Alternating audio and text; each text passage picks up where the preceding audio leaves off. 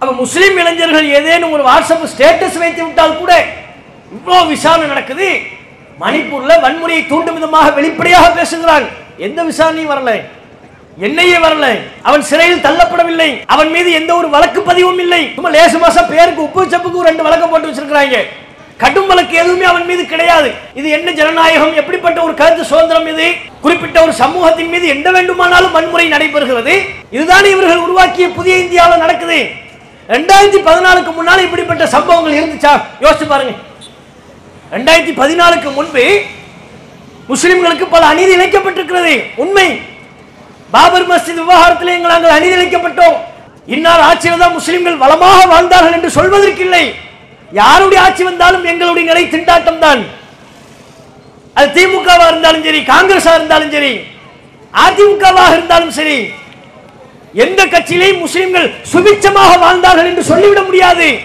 ஆனால் ரெண்டாயிரத்தி பதினாலுக்கு பிறகு முஸ்லிம்கள் சந்திக்கக்கூடிய தாக்குதல்கள் எல்லாம் கடந்த காலத்தில் நாங்கள் சந்திக்கல. இந்த புதிய இந்தியா இந்திய மக்களுக்கு தேவையில்லை. இந்திய மக்கள் விரும்புகிற இந்தியா என்பது ஒவ்வொரு மதத்தை சார்ந்தவர்களுடைய உரிமை பாதுகாக்கப்பட வேண்டும். கருத்து சுதந்திரம் பாதுகாக்கப்பட வேண்டும். அவர்களுக்கு உண்டான உரிமை வழங்கப்பட வேண்டும். அஸ்லாம் வலைக்கும் வரஹ்மத்துல்லாஹி வபரகாத்துஹு.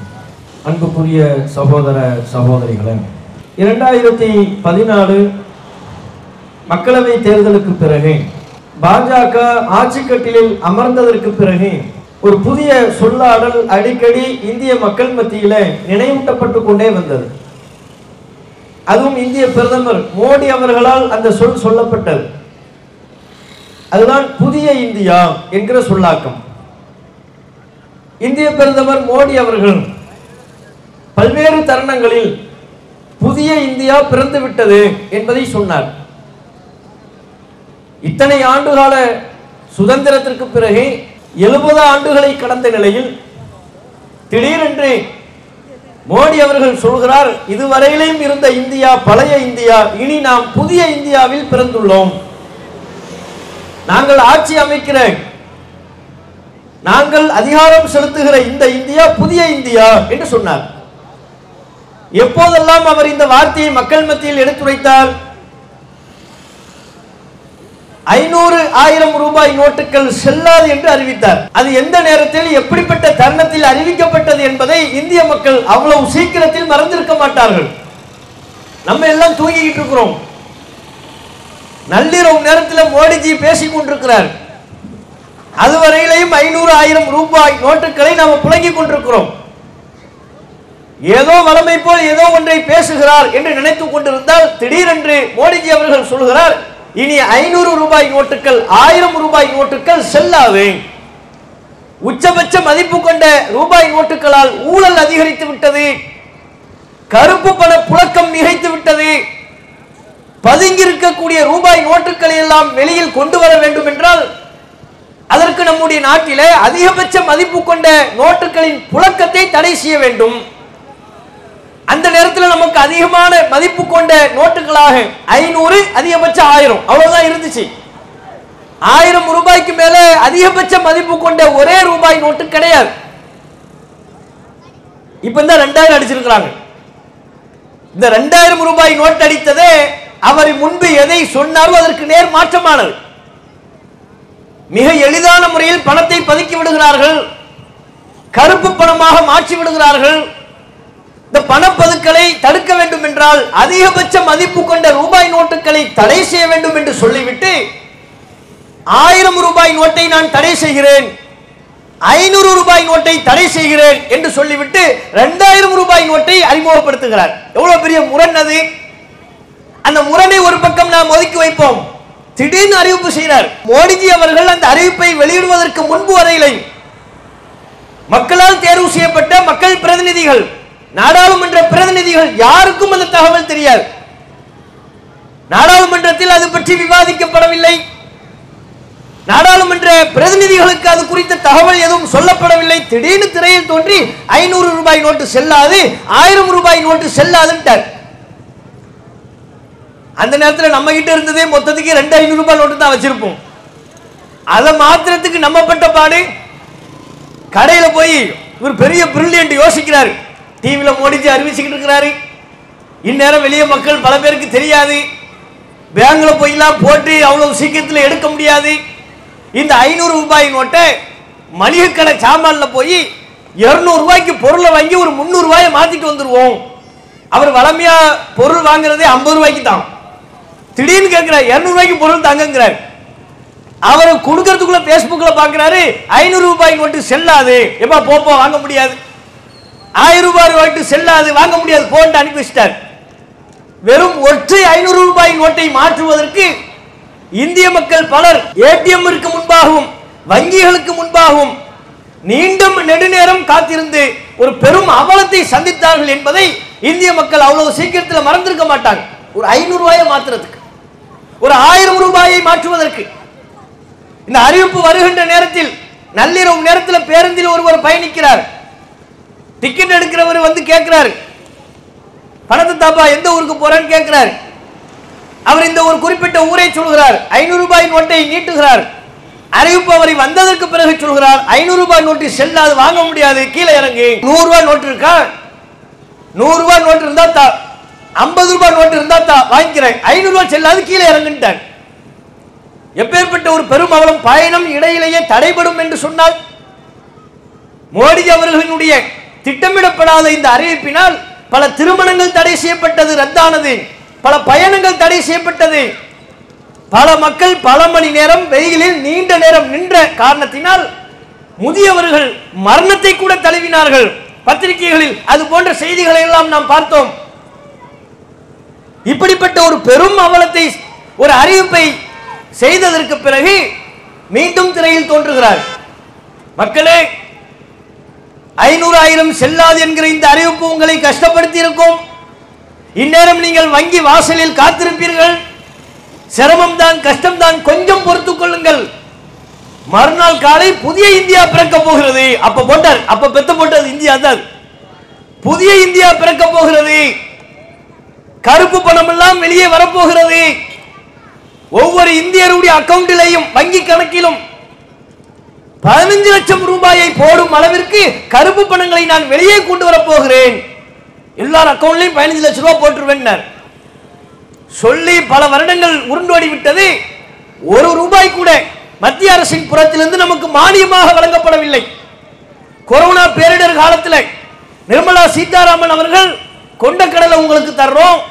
வெங்காயத்தை தருகிறோம் கோதுமையை தருகிறோம் என்றெல்லாம் பல நிவாரண அறிவிப்புகளை வெற்றி அறிவிப்புகளை வெளியிட்டார்கள். தமிழ் யாருக்காவது வந்ததா? மத்திய அரசு கொரோனா காலத்தில் இந்த அறிவிப்புகளை வெளியிட்டதாவது உங்களுக்கு தெரியுமா?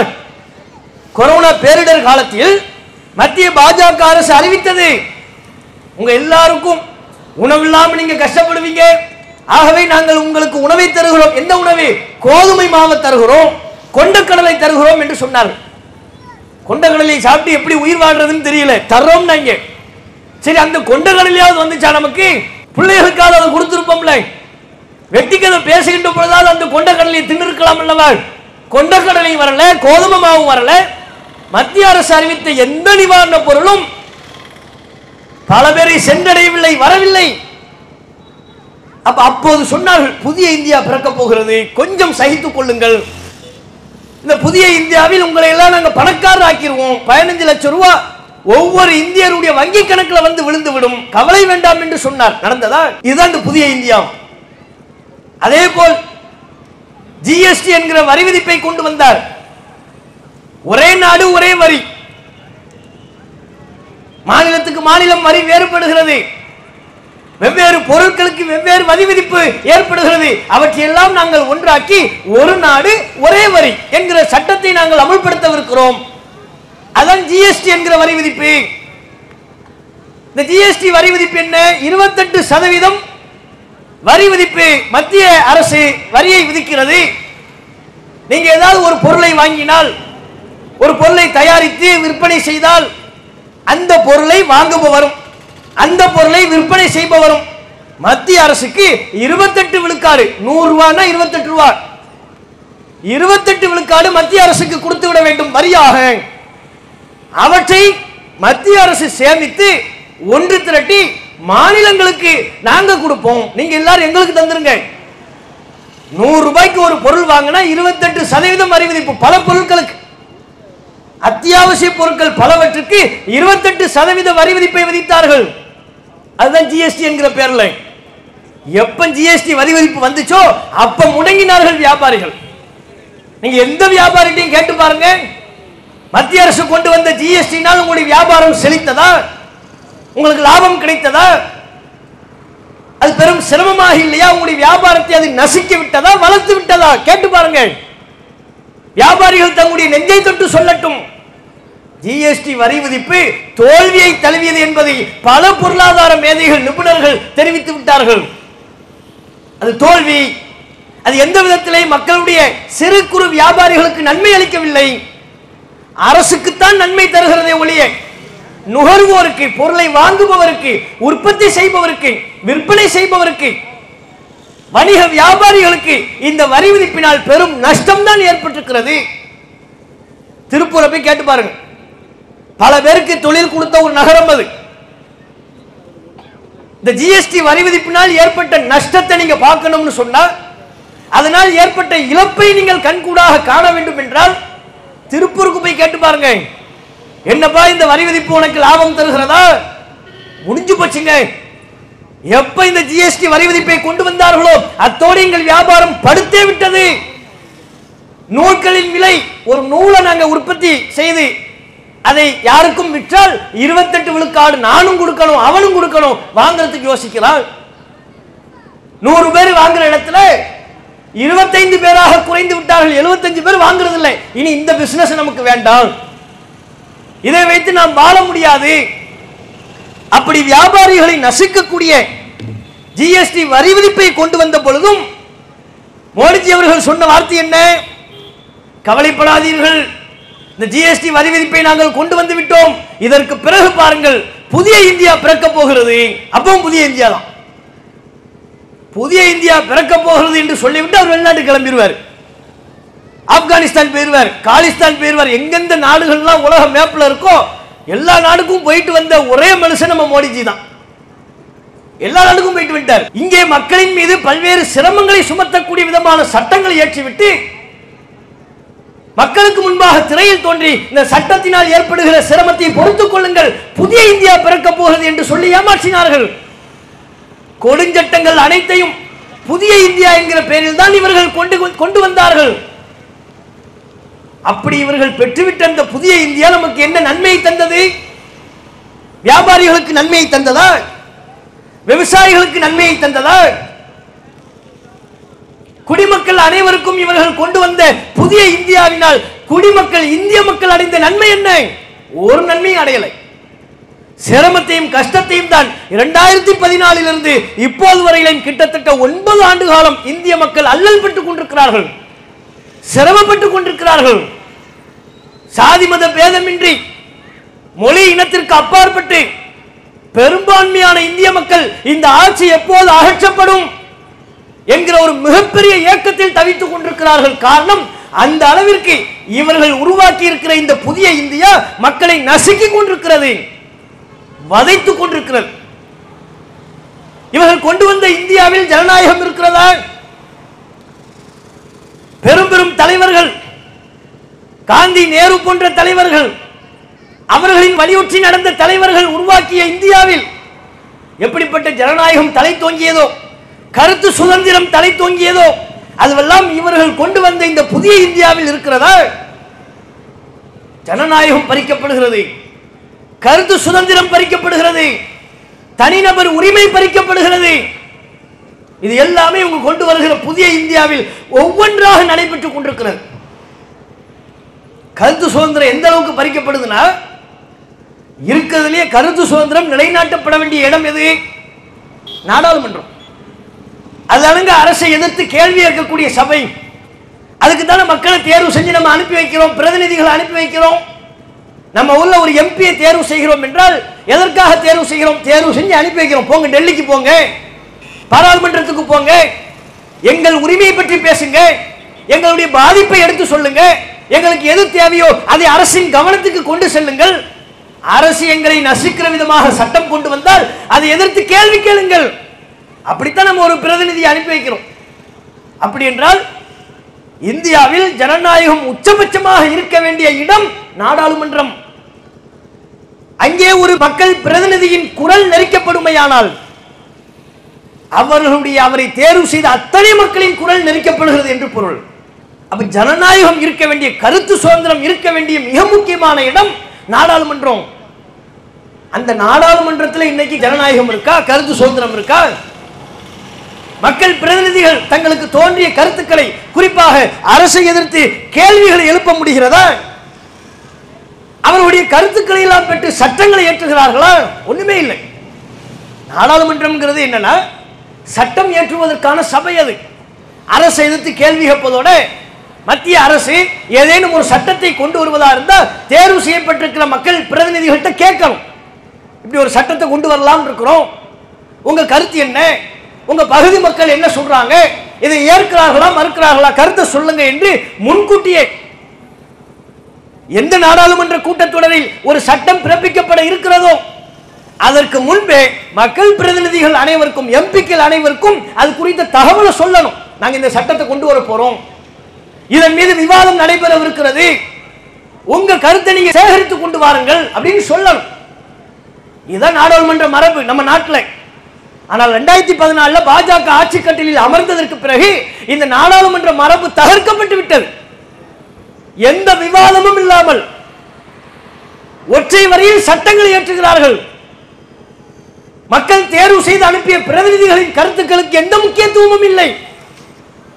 விவாதம் இல்லாம ஆக்கப்பூர்வமான கருத்து பரிமாற்றம் இல்லாம எத்தனை சட்டங்களை இவர்கள் கொண்டு வந்தார்கள்? விவசாயிகளை நசுக்கிற விதமா வேளாண் சட்ட திருத்த மசோதா கொண்டு வந்தார்களே. பின்னால் அதை திரும்ப வாங்கிக்கிட்டாங்க. அந்த வேளாண் சட்ட மசோதாவை கொண்டு வந்தது எதன் அடிப்படையில்? முன்கூட்டியே எம்பிக்களுக்குலாம் அது குறித்த தகவல் சொல்லப்பட்டுச்சா? அதை பற்றி விவாதிக்கப்பட்டதா? விவாதிப்பதற்கு அனுமதித்தார்களா? அனுமதிக்கவே இல்லை. இதான் சட்டம் கேளுங்கன்ட்டாங்க. நம்ம தேர்வு செஞ்சு அனுப்பி வைத்திருக்கிற எம்பிக்கள் அங்க இருக்கிறாங்க. அவங்ககிட்ட கருத்து கேட்காம ஒரு பேப்பர்ல திடீரென்று ஒரு சட்டத்தை பாஸ் பண்றாங்க.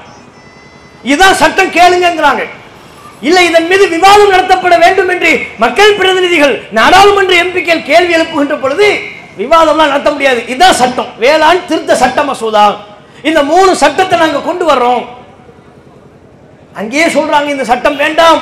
இது விவசாயிகளை பாதிக்கும். இந்த சட்டத்தை ஏற்றாதீர்கள். சுதந்திரமான விவாதத்தை இந்த சட்டத்தின் மீது நீங்கள் முன்னெடுங்கள் என்று சொல்ல போது யாருமே கேட்கல கண்டுகொள்ளவில்லை. அப்ப எங்க கருத்து சுதந்திரம் இருக்கு? நாடாளுமன்ற எம்பியவே இவர்கள் பேசவிட மாட்டேன் என்கிறார்கள் என்றால் சாமானிய மக்களை பேச விடுவார்களா ஒரு சட்டத்தை கொண்டு வரும் பொழுது யாரிடத்துல கருத்து கேட்கணுமோ அவர்களிடத்திலேயே கருத்து கேட்கலையே. மக்கள் அதுக்கப்புறம் விவசாயி போராடினான். ஒன்றரை வருஷத்துக்கு நெருக்கமா போராடினான். டெல்லியில பஞ்சாப்ல பல்வேறு மாநிலங்களில் போராடினார்கள் விவசாயிகள். இந்த சட்டத்தினால் எங்களுக்கு கேடு. சட்டத்தை கொண்டு வந்துட்டாங்க. கருத்து கேட்கல விவாதம் பண்ணல. ஜனநாயக பாராளுமன்ற மரபை மீறி ஒரு சட்டத்தை திடீர்னு கொண்டு வந்து விட்டு மக்கள் போராட்டத்திற்கு பிறகாவது அவங்கள போய் சந்தித்து ஏன் நீங்க அச்சப்படுறீங்க விவசாயிகள் உங்களுக்கு என்ன பிரச்சனை? இந்த சட்டத்தினால் உங்களுக்கு என்னென்ன நன்மை இருக்குன்னு விளக்குனாங்களா? ஒன்றரை வருஷமா போராடினாங்க சாலையில் உட்கார்ந்து கொண்டு டெல்லியில கடும் பனிப்பொழிவில் போராடினார்கள் விவசாயிகள். விவசாயிகள்னா எல்லா இளம் வயசு ஆட்கள் கிடையாது. அறுபது வயதுக்கும் மேற்பட்டவர்கள். அறுபத்தைந்து வயதை அடைந்தவர்கள் முதியவர்கள் உண்ண உணவு இல்லாம போர்த்துவதற்கு எந்த விதமான ஆடையும் இல்லாம ரோட்லயே தங்கி ரோட்லயே படுத்து ரோட்லயே சாப்பிட்டு ஒன்றரை வருஷத்துக்கு நெருக்கமா போறாண்டா ஒன்னே கால் வருஷம் முழுமையா. அதுக்கப்புறம் தான் என்ன செஞ்சாங்க? மத்திய பாஜக அரசு தான் கொண்டு வந்த சட்டத்தை திரும்ப பெற்றார்கள். இல்ல இந்த சட்டத்தை நாங்கள் ரத்து பண்றோம் நாங்கள் அப்ப ஒன்று வருஷ காலமா ஒரு சட்டத்தை திடீர்னு கொண்டு வந்து விட்டு மக்கள் எதிர்ப்பு தெரிவித்த போது கூட அதை பற்றி கண்டுகொள்ளாமல் இருந்தார்களே. இது ஜனநாயகமா? இதுக்கு பேரு இதற்கு பேர் கருத்து சுதந்திரமா? நாடாளுமன்றத்தில் இதான் நிலை. பேச விட மாட்டேங்கிறாங்க. அப்போதைய தலைமை நீதிபதி ரமணா அவர்கள் ஒரு கருத்தை தெரிவித்தார். இப்போதைய அரசு நாடாளுமன்றத்தில் எந்த விவாதமும் இல்லாமல் பல சட்டங்களை கொண்டு வருகிறார்கள். இதனாலேயே நீதிமன்றத்தில் பல வழக்குகள் தேங்குகிறது. நீதிமன்றத்தின் நேரம் விரயமாகிறது. ஒரு அரசுக்கு இது நல்லதல்ல. நீங்கள் மக்கள் தொடர்பாக ஒரு சட்டத்தை ஏற்றுவதாக இருந்தால் மக்கள் பிரதிநிதிகள்கிட்ட விவாதத்தில் விடுங்க. ஆக்கப்பூர்வமான விவாதம் இல்லாம எந்த சட்டத்தையும் கொண்டு வராதீர்கள் என்று அப்போதைய தலைமை நீதிபதி ரமணா அவர்கள் கருத்து தெரிவித்தார்கள். சென்னை உயர்நீதிமன்ற முன்னாள் நீதிபதி சந்துரு அவர்கள் அவர் சொன்னார் நாடாளுமன்றம் என்பது ரப்பர் ஸ்டாம்பு மாதிரி ஆகிவிட்டது. எந்த விவாதமும் இல்லை மக்கள்கிட்ட கருத்து கேட்கறது இல்லை பிரதிநிதிகள்கிட்ட அவர்களுடைய குரலை செவிமடுப்பதில்லை. ஒரு சட்ட பேருக்கு கூப்பிட்டுறாங்க உட்காருங்கிறாங்க நீ உட்காரு உட்காராம போ. கூட்டத்தொடர் கூடிவிட்டது. நாங்கள் சட்டத்தை ஏற்றி விட்டோம் இடத்த காலி பண்ணு அப்ப எதுக்கு நாடாளுமன்றம்? எதுக்கு எம்பிக்கள்? அதனால தான் நீதிபதி சந்துரு அவர்கள். சென்னை உயர்நீதிமன்றம் முன்னாள் நீதிபதி சந்துரு அவர்கள் சொன்னார்கள் நாடாளுமன்றம் என்பது தற்போதைய ஆட்சியில் ரப்பர் ஸ்டாம்பு மாதிரி ஆகிவிட்டது. பேருக்கு பயன்படுத்துறாங்க. இவங்களா ஒரு சட்டத்தை கொண்டு வராங்க. கேட்டால் நாடாளுமன்றத்தில் தான் நாங்கள் கொண்டு வந்தோம். என்று நாடாளுமன்றத்தை ரப்பர் ஸ்டாம்புகளாக இவர்கள் பயன்படுத்தி விட்டார்கள் என்று சொன்னார்கள். பாருங்க பெரும்பெரும் நீதிபதிகள் சொல்றாங்கன்னா உச்சநீதிமன்ற தலைமை நீதிபதி அப்போதைய தலைமை நீதிபதி சொல்கிறார். உயர்நீதிமன்ற முன்னாள் நீதிபதிகள் சொல்கிறார்கள் நாடாளுமன்றத்தை ஒன்றும் இல்லாமல் ஆக்கிட்டாங்க. இடையில ஒரு ஒரு வருஷத்துக்கு முன்னால் ஒரு சம்பவம் நடந்துச்சு. தெரியுமா உங்களுக்கு? நாடாளுமன்றத்தில் வரக்கூடிய எம்பிக்கள் அங்கே ஒரு சட்டத்தின் மீது விவாதம் நடைபெறுவதாக இருந்தால் அல்லது ஒவ்வொருவரும் தத்தது தத்தமது கருத்தை சொல்வதாக இருந்தால் பல வார்த்தைகளில் சொல்வாங்கல்ல. அதுக்கு ஒரு ஒழுங்குமுறை ஏற்படுத்துறாங்க. இந்தந்த வார்த்தைகளை எல்லாம் பேசக்கூடாது. எங்க? நாடாளுமன்றத்தில். இதெல்லாம் அன்பார்லிமெண்டரி வேர்டு.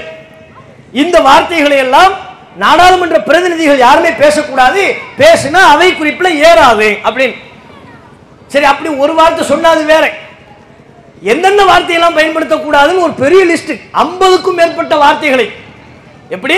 ஐம்பதுக்கும் மேற்பட்ட வார்த்தைகளை ஒரு பெரிய புக்கு போட்டு நாடாளுமன்ற எம்பிக்கள் கையில் புக்கை கொடுத்துட்டாங்க. புக்கை கொடுத்து சொல்லிவிட்டாங்க இந்த புக்கில் என்னென்ன வார்த்தையெல்லாம் இருக்கோ இதையெல்லாம் நீங்கள் பேசக்கூடாதுன்ட்டாங்க. என்னடா இது ஏதோ ஒரு புதுசா புக்கை தராங்களே என்னன்னு பார்ப்போம்னு சொல்லி பார்த்தா எந்த வார்த்தையுமே சொல்ல முடியாது போல. அந்த லிஸ்ட்ல உள்ள சில வார்த்தைகளை மட்டும் ஐம்பதுக்கும் மேற்பட்ட வார்த்தைகள் அதில் இருக்கு. சில வார்த்தைகளை மட்டும் சொல்றேன் பாருங்க இதற்கு மேல நாடாளுமன்ற எம்பிக்கள் எப்படி பேச முடியும் நீங்க யோசிச்சு பாருங்க. எந்த வார்த்தைகள்லாம் பேசக்கூடாதா? வெட்கக்கேடு பேசக்கூடாது. துரோகம் பேசக்கூடாது. ஊழல் சொல்லக்கூடாது. ஒட்டுக்கேட்பு அந்த வார்த்தையே வரக்கூடாது. விளங்குதா அவங்களுக்கு அந்த நேரத்தில்? பெக்காசஸ் என்கிற ஒரு செயலின் மூலமா இஸ்ரேல் என்கிற நாட்டில் உள்ள ஒரு நிறுவனத்திடம் இருந்து ஒரு ஒரு ஒரு ஆப்பை வாங்குறாங்க ஒரு செயலியை வாங்குகிறார்கள். பிளே ஸ்டோரில் கேம்லாம் டவுன்லோட் பண்ணுறாங்கல்ல அது மாதிரி அது ஒரு அப்ளிகேஷன் அதை வாங்கி முக்கிய தலைவர்கள் ஃபோனில் என்ன பேசுகிறாங்கன்னு ஒட்டு கேட்டாங்க இந்த இந்த அரசு.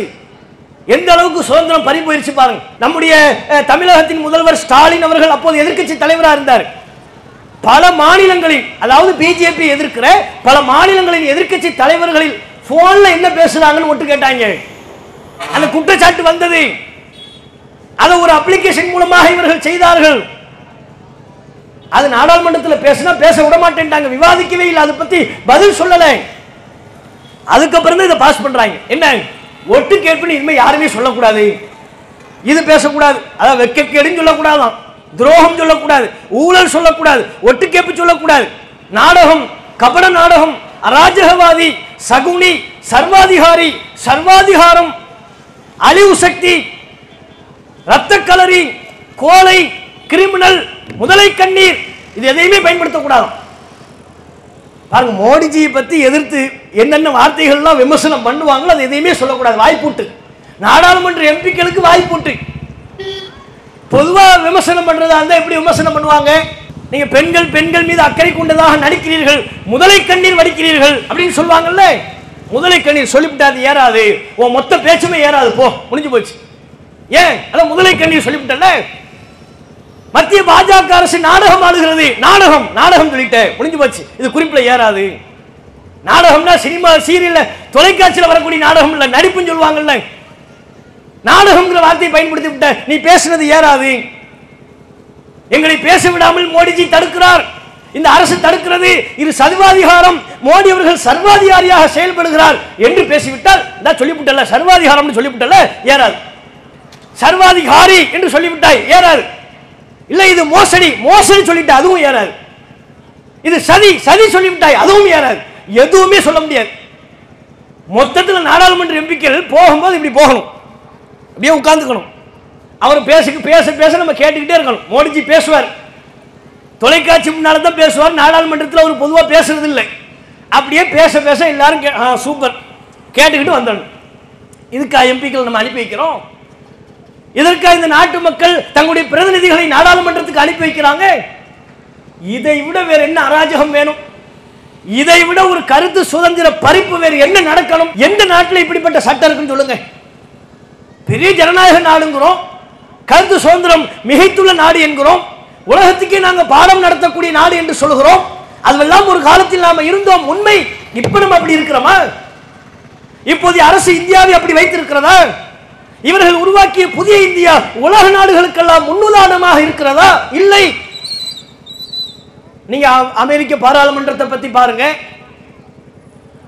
வேறு நாடுகளினுடைய நாடாளுமன்ற ஒழுங்குமுறைகளை பற்றி பாருங்க. எந்த நாடாளுமன்றத்திலையும் இந்திய நாடாளுமன்றத்தில் குறிப்பா ரெண்டாயிரத்தி பதினாலுக்கு பிறகு இவர்கள் தடை செய்த வார்த்தைகளை போன்று வேறு எந்த நாட்டிலையும் உலகத்தில் உள்ள எந்த நாடும் இந்த அளவுக்கு வார்த்தைகளை தடை செய்யலை.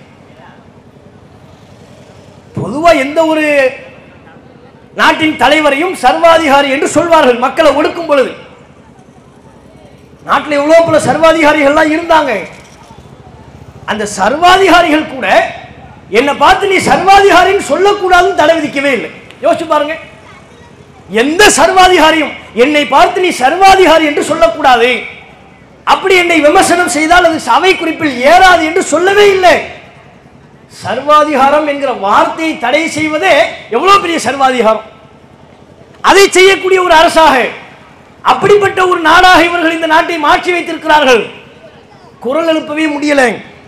எப்படிப்பட்ட வேலை இது? அண்மையில ட்விட்டர் இருக்குல்ல ஃபேஸ்புக் வாட்ஸ்அப் ட்விட்டர்னு சொல்லுவாங்கல்ல அந்த ட்விட்டர்ல ட்விட்டர் நிறுவனம் ஒரு செய்தியை வெளியிடுகிறது. என்ன செய்தி அது? ட்விட்டர் பதிவை நீக்க சொல்வதில். இந்திய அரசு முதலிடம் வகிக்கிறது என்று ட்விட்டர் நிறுவனம் ஒரு செய்தியை வெளியிடுகிறது. அதாவது ட்விட்டர்ல பல பேர் பயன்படுத்தி பல கருத்துக்களை சொல்றாங்க. செய்தி நிறுவனங்களினூடாக பல செய்திகள் வெளியிடப்படுகிறது. இவற்றையெல்லாம் மத்திய பாஜக அரசு தணிக்கை செய்கிறது. நீங்க ட்விட்டர்ல ஒரு பதிவு போறீங்கன்னா அது சும்மா இல்லை. அரசு அதை கவனிக்கிறது கண்காணிக்கிறது. அரசு அதை தணிக்கை செய்கிறது. மத்திய பாஜக அரசை விமர்சனம் செய்யக்கூடிய வகையில் நீங்கள் ட்விட்டர் பதிவை போடுவீர்களேயானால் அது அரசின் கவனத்திற்கு கொண்டு செல்லப்படுமையானால் ட்விட்டர் நிறுவனத்துக்கு இந்திய அரசு உத்தரவு போடும் இந்த பதிவை நீக்கிருங்க. இவர் எங்களை கடுமையா பேசுறாரு. இவர் எங்களை விமர்சனம் செய்கிறார். ஆகவே இவருடைய ட்விட்டர் அக்கௌண்ட்டை நீங்க முடக்கிருங்க. எத்தனை செய்தி நிறுவனங்களுடைய ட்விட்டர் அக்கௌண்ட் முடக்கப்பட்டது? ட்விட்டர் நிறுவனமே சொல்கிறது. இந்திய அரசு மாதிரி எங்களுக்கு வேற யாரும் கட்டுப்பாடு சொல்லல. ஏன்னா ஒரு நிறுவனம் இந்தியாவில் செயல்படுறதா இருந்தா இந்திய அரசாங்கம் சொல்லக்கூடிய சட்டத்திட்டங்களுக்கு உட்பட்டு தான் செயல்பட முடியும். ட்விட்டரும் அப்படிப்பட்ட ஒரு நிறுவனம். இந்திய அரசு தான் அதை கட்டுப்படுத்தும். இந்திய அரசு சொல்லக்கூடிய கட்டுப்பாடுகளுக்கு அது கட்டுப்பட வேண்டும். அதான் சட்டம். அவன் ட்விட்டர் நிறுவனத்துக்கு இந்திய அரசு சொல்லுது நான் ஒப்புக்கொள்கிற பதிவை தான் நீ போடணும். நான் ஒப்புக்கொள்ளாத நான் விரும்பாத பதிவுகளை யாரும் போட்டால் அதை நீக்கு. நான் நீக்க சொன்னா நீக்கிறோங்கிறாங்க அதனால தான் ட்விட்டர் சொல்லுகிறது நாங்கள் எவ்வளோ நாடுகளில் எங்கள் நிறுவனத்தை செயல்படுத்தி கொண்டிருக்கிறோம். இந்திய அரசை போல் வேறு யாரும் எங்களுக்கு பல செய்திகளை நீக்குமாறு உத்தரவிடவே இல்லை. இந்திய அரசு அப்படி உத்தரவிடுகிறது சொல்றாங்க. அப்ப கருத்து சுதந்திரம் எங்க போச்சு? ட்விட்டர்ல ஒரு சாமானியன் இந்த அரசை எதிர்த்து கேள்வி கேட்க முடியலையே. நாடாளுமன்றத்திலையும் பேச முடியல. ஒரு சாமானியனும் தனக்கு இருக்கக்கூடிய வாய்ப்பை பயன்படுத்தியும் குரல் கொடுக்க முடியவில்லை. இதுக்கு பேர் சுதந்திரமா? இதற்கு பேர் தான் ஜனநாயகமா? அதே போன்று பாருங்கள் மணிப்பூர்ல இப்போது எவ்வளவு பெரிய ஒரு வன்முறை ஏற்பட்டு கொண்டிருக்கிறது என்பதை நம்ம எல்லோருமே கவனித்திருப்போம். பழங்குடியின பெண்கள் ரெண்டு பேர். ஆடை இல்லாம நிர்வாணமா? பல கும்பல் மனிதர்கள் நூற்றுக்கணக்கான ஆண்கள் காட்டும் ராண்டிகள் அவர்களை மனிதர்கள் என்றே சொல்ல முடியாது. காட்டும் ராண்டி காலம் என்று சொல்வோம். நாகரிகம் வளர்வதற்கு முந்தைய காலத்தை. அவர்கள் கூட ஓரளவு நாகரிகத்தோடு தான் இருந்தாங்க. அவர்களை விட மிக மோசமான முறையில் அந்த இரண்டு பெண்களை ஆடைகளை அவிழ்த்து நிர்வாணப்படுத்தி அவர்களுடைய மான உறுப்புகளை தொட்டு சிதைக்கக்கூடிய ஒரு வேலையை இவர்கள் செய்திருக்கிறார்கள்.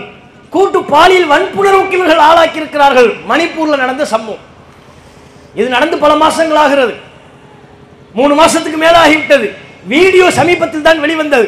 வீடியோ வெளிவந்ததற்கு பிறகு இந்திய மக்கள் பெரும் அதிர்ச்சி கொள்கிறார்கள். இப்படிப்பட்ட ஒரு சம்பவமா? ரெண்டு சமூகத்துக்கு மத்தியில் பெரிய மோதல். அந்த மோதலின் வெளிப்பாடாகத்தான் குறிப்பிட்ட ஒரு சமூகத்தை சார்ந்த பெண்களுக்கு இப்படிப்பட்ட அநியாயம் நடந்திருக்கிறது. இதை எதிர்த்து ஒரு நாட்டின் பிரதமர் கருத்து சொல்லணுமா இல்லையா? இதை கண்டிக்க வேண்டுமா இல்லையா? எந்த கண்டனமும் இல்லை. கண்டிப்பு இல்லை.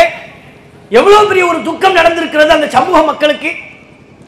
இன்றைய தேதியில் ரெண்டு மாநிலத்திலிருந்து குறிப்பிட்ட சமூகத்தை சார்ந்தவர்கள் வெளியேற்றப்பட்டு கொண்டிருக்கிறார்கள். நம்ம இன்னைக்கு சுதந்திரமா உட்கார்ந்துக்கிட்டு இருக்கிறோம். மீட்டிங் முடிச்சுட்டு நம்ம வீட்டுக்கு போயிடுவோம் தொழிலை முடித்துவிட்டு வியாபாரத்தை முடித்துட்டு நம்முடைய வீட்டிற்கு திரும்பி விடுவோம். இதே நேரத்தில் இரண்டு மாநிலத்தில் தங்களுடைய ஊரை விட்டுவிட்டு தங்களுடைய சொத்து பத்துக்களை விட்டுவிட்டு உயிரோடு கண்ணியத்தோடு குறைந்தபட்ச கண்ணியத்தோடு இந்தியாவில் எங்கேயாவது வாழ முடியாதா என்று வேறு மாநிலத்திற்கு புலம்பெயர்ந்து கொண்டிருக்கிறார்கள் ரெண்டு மாநிலத்தில். ஒன்று மணிப்பூர். மணிப்பூரில் உள்ள குக்கி என்கிற பழங்குடியின மக்கள் மணிப்பூரை விட்டு மாறிக்கொண்டிருக்கிறார்கள். ஏன்? அந்த இன மக்கள் தான் பெரிய வன்புணர்வுக்கு ஆளாக்கப்படுகிறார்கள். அதில் உள்ள பெண்கள் அவருடைய கடைகள் நொறுக்கப்படுகிறது. அதில் உள்ள ஆண்களை பார்த்தால் அடிக்கிறார்கள். அந்த அளவிற்கு வெறி அவர்களுக்கு ஊட்டப்பட்டிருக்கிறது சங் பரிவார் அமைப்புகளால். அதனால என்ன பண்றாங்க? யோசிச்சு பாருங்க மணிப்பூர்ல இப்ப நம்ம இருக்கிறோம். அக்கம் பக்கத்து வீட்டில் உள்ள ஒரு பெண்ணை நம்ம பெண்ணை கூட அல்ல நம்ம அக்கம் பக்கத்து வீட்டில் உள்ள ஒரு பெண்ணுக்கு இப்படி ஒரு சம்பவம் நடந்துருச்சுன்னா நாமும் அதே சமூகம் என்று சொன்னால் நம்ம நிம்மதியாக வீட்டில் உறங்க முடியுமா? நம்முடைய மனைவியை வைத்துக்கொண்டு பெண் பிள்ளைகளை வைத்துக்கொண்டு சகோதரிகளை வைத்துக்கொண்டு என் தாயை வைத்துக்கொண்டு என்னால் நிம்மதியாக அந்த பகுதியில் இருக்க முடியுமா? அந்த பெண்களுக்கு ஏற்பட்ட சம்பவம் எப்போது வேண்டுமானாலும் என் தாய்க்கு ஏற்படும் என் சகோதரிக்கு ஏற்படும். பயப்பட மாட்டானாவே அப்படி பயப்படக்கூடியவன் என்ன செய்கிறான்? பழங்குடியின மக்கள் உரிமை மறுக்கப்பட்டவர்கள் நசுக்கப்பட்டவர்கள் விளிம்பு நிலையில் இருக்கக்கூடிய மக்கள் அவர்கள். பெரிய அதிகாரம் இல்லை. அதனால ஊரை விட்டு காலி பண்ணி போறோம் இனிமே இந்த பகுதியில் இருக்க நான் தயார் இல்லை. என் பிள்ளையை நான் காப்பாத்திக்கிறேன். என் தாயை நான் காப்பாத்திக்கிறேன். என் சகோதரியை காப்பாற்றணும் என் மனைவியை காப்பாற்றணும் ஓடுறான். அதே போல் மணிப்பூரை போல் இன்னொரு மாநிலத்தில் ஹரியானா அது. ஹரியானாவில் முஸ்லிம்கள் அந்த மாநிலத்தை விட்டு வேறு பகுதிக்கு இடம்பெயர்ந்து கொண்டிருக்கிறார்கள். இனி இந்த பகுதியில் இருந்தால் முடியாது பிழைக்க முடியாது உயிர் வாழ முடியாது கண்ணியத்தோடு இருக்க முடியாது. ஏன்? ஹரியானாவில் முஸ்லிம்களின் மீது தொடர்ச்சியாக ஒரு மத வெறுப்பு ஊட்டப்படுகிறது. ஒரு மூன்று மாதத்திற்கு முன்பு மாத்திரச்சின் பெயரால் மூன்று முஸ்லிம்கள் ஹரியானாவில் கொல்லப்பட்டார்கள் இரண்டு முஸ்லிம்கள் கொல்லப்பட்டார்கள். அந்த கொலை சம்பவத்தை நிகழ்த்தியவன் அந்த காட்டுமிராண்டி சங் பரிவார் அமைப்பை சார்ந்தவன் பகிரங்கமா வீடியோ போடுறான். ஆமா நான் தான் செஞ்சேன். எங்களுடைய கோமாதாக்களை நீங்கள் சாப்பிடுவீர்களே ஆனால் இதுதான் உங்களுக்கு நடக்கும். முஸ்லிம்களாக உங்களுக்கு இதுதான் நடக்கும். நீங்கள் இங்கே இருக்கக்கூடாது அப்படின்னு வீடியோ போடுறான். சமீபத்தில் அவர்கள் சார்ந்த ஒரு பண்டிகை சாமானிய மக்கள் பொதுவான இந்து மக்கள் அவங்க பண்டிகை பண்டிகையாக கொண்டாடுவார்கள். ஆனால் சங் பரிவார் மக்கள் அந்த பண்டிகையின் உள்ளே புகுந்து முஸ்லிம்களுக்கு விரோதமான முழக்கங்களை இட்டு அதை ஒரு கலவரமாக மாற்றுகிறார்கள். வட மாநிலங்கள் அதான் நடக்குது. எல்லா இந்து மக்களும் அப்படி செய்வதில்லை. பரவலான இந்து மக்கள் நல்லிணக்கத்தை விரும்புகிறார்கள் அமைதியை விரும்புகிறார்கள். இந்த கலவரத்தை அவங்க விரும்புறதில்லை. இந்தியாவை கலவர காடாக மாற்றுவதை எந்த இந்துக்களும் விரும்புவதில்லை. சங் பரிவார்களை தவிர அவங்க மட்டும்தான் இந்த நாடை கலவர காடா மாற்றணும் முஸ்லிம்களை அடிக்கணும் கொல்லணும் அவர்களை விரட்டணும் என்கிற வெறியோடு அறிந்து கொண்டிருக்கிறார்கள். அப்ப ஹரியானாவில் என்ன நடக்குது? மாட்டிறச்சின் பேரால் முஸ்லிம்களை கொன்ற அவன் வீடியோவில் பேசுறான் அந்த பண்டிகை நடக்க போகிறதா? அதற்கு சமீபத்தில் நாளைக்கு பண்டிகைனா இன்னைக்கு வீடியோ போடுறான். அந்த பண்டிகை நானும் வருவேன். ஏன் தலைமையில தான் நடக்குது? முஸ்லிம்கள் நீங்கள் இருக்கக்கூடிய அந்த பகுதிக்கு நாங்கள் வருவோம். உங்களை அடிப்போம் தாக்குவோம். உன்னால முடிஞ்சதை செய் என்று வீடியோ போடுறான். பகிரங்கமா வீடியோ போடுறாங்க. காவல்துறை தடுக்கலை. அவன் மீது எந்த வழக்கும் பதிவாகல. இன்றைய தேதியில் இன்னைக்கு வரையிலும் அவன் சுதந்திரமாகத்தான் உலாவிக் கொண்டிருக்கிறான். அவன் ஜெயில கிடையாது சிறையில் இல்லை வெளியில் இருக்கிறான். ரெண்டு முஸ்லிம்கள் கொல்லப்படுவதற்கு காரணமாக இருந்தவன் தற்போது ஹரியானாவில் நடைபெறுகிற கலவரத்திற்கு இன அழைப்பிற்கு வித்திட்டவன் அதற்கு காரணமாக இருந்தவன் சுதந்திரமா இருக்கிறான். ஜெயில இல்லை. இதே முஸ்லிம்களை எண்ணி பாருங்க. நம்மள உள்ள ஒரு கிறுக்கன் திடீர்னு பார்த்தா ஒரு டிஷர்ட்டை போடுவான். அவனுக்கு என்ன அர்த்தம்னே தெரியாது. ஐஎஸ் ஐஎஸ்ன்னு ஒரு பேரை போட்டுக்கிட்டு டிஷர்ட்டை போட்டுருவான். அதை ஃபேஸ்புக்கில் ஸ்டேட்டஸில் ஏற்றி விட்டான்னு வைங்க. இவன் தான் ஃபேஸ்புக்கில் எதனால ஏற்றிடுவானே காலையில் பல் தைக்கிறதே ஏற்றி விட்றான். ஒரு புதுசாக டிஷர்ட் போட்டால் ஏற்றி விட மாட்டாளா? செல்ஃபி மோகம். காலையில் எழுந்த உடனே உடனே டீ டீ பல் விளக்கும் போதே ஒரு செல்ஃபி இதோ நான் காலையில் பல் விளக்கும் காட்சி. அவன் பெரிய அரிய காட்சி அது. உலகத்தில் யாருமே பல் விளக்குறது இல்லை இவன் தான் பல் விளக்குறான் போல அதை போட்டோவில் ஏற்றி விடுறான். பல் விளக்காமல் டீ குடிக்கும் காட்சி. நல்லி எலும்பை நறுக்கென்று கடிக்கும் காட்சி. அந்த ரோட்டில் நிற்கும் காட்சி. இந்த இமயமலையில் உச்சி மலையின் உச்சியின் மீது நிற்கிற காட்சின்னு எதையும் கணக்கே கிடையாது. ஃபேஸ்புக்கில் ஏற்றிக்கிட்டே இருக்கிறது. அப்படி ஒரு நோய் பல பேருக்கு இருக்கு. அங்க நின்று ஒரு போட்டோ இங்க நின்று ஒரு போட்டோ இப்படி திரும்பி ஒரு போட்டோ அப்படி திரும்பி ஒரு போட்டோ எல்லாத்தையும் ஃபேஸ்புக்கில் ஏத்து. அது மாதிரி நம்மள உள்ள ஒரு கிருக்க ஐஎஸ்ஐஎஸ்ங்கிற டிஷர்ட் அர்த்தமே தெரியாம அது அதனுடைய பின்புலம் தெரியாம விவரம் இல்லாம அந்த டிஷர்ட்டை போட்டு ஃபேஸ்புக்கில் போட்டோ ஏத்திட்டாங்க டெல்லியில இருந்து வர்றாங்க. விசாரணை அமைப்புகள் யார்? அந்த பயங்கரவாதி யாரு? எது டிஷர்ட் போட்டதுக்கு. டிஷர்ட்டை போட்டு ஃபேஸ்புக்கில் இவன் ஏற்றிருக்கிறான் அவனுக்கு அஞ்சு ஃப்ரெண்டு கூட கிடையாது ஃபேஸ்புக்கில் ஆனா அந்த ஃபேஸ்புக் பதிவு யாருக்கு போயிருச்சு? டெல்லிக்கு போயிருச்சு. என்னைய விசாரணை அமைப்பு வருகிறது.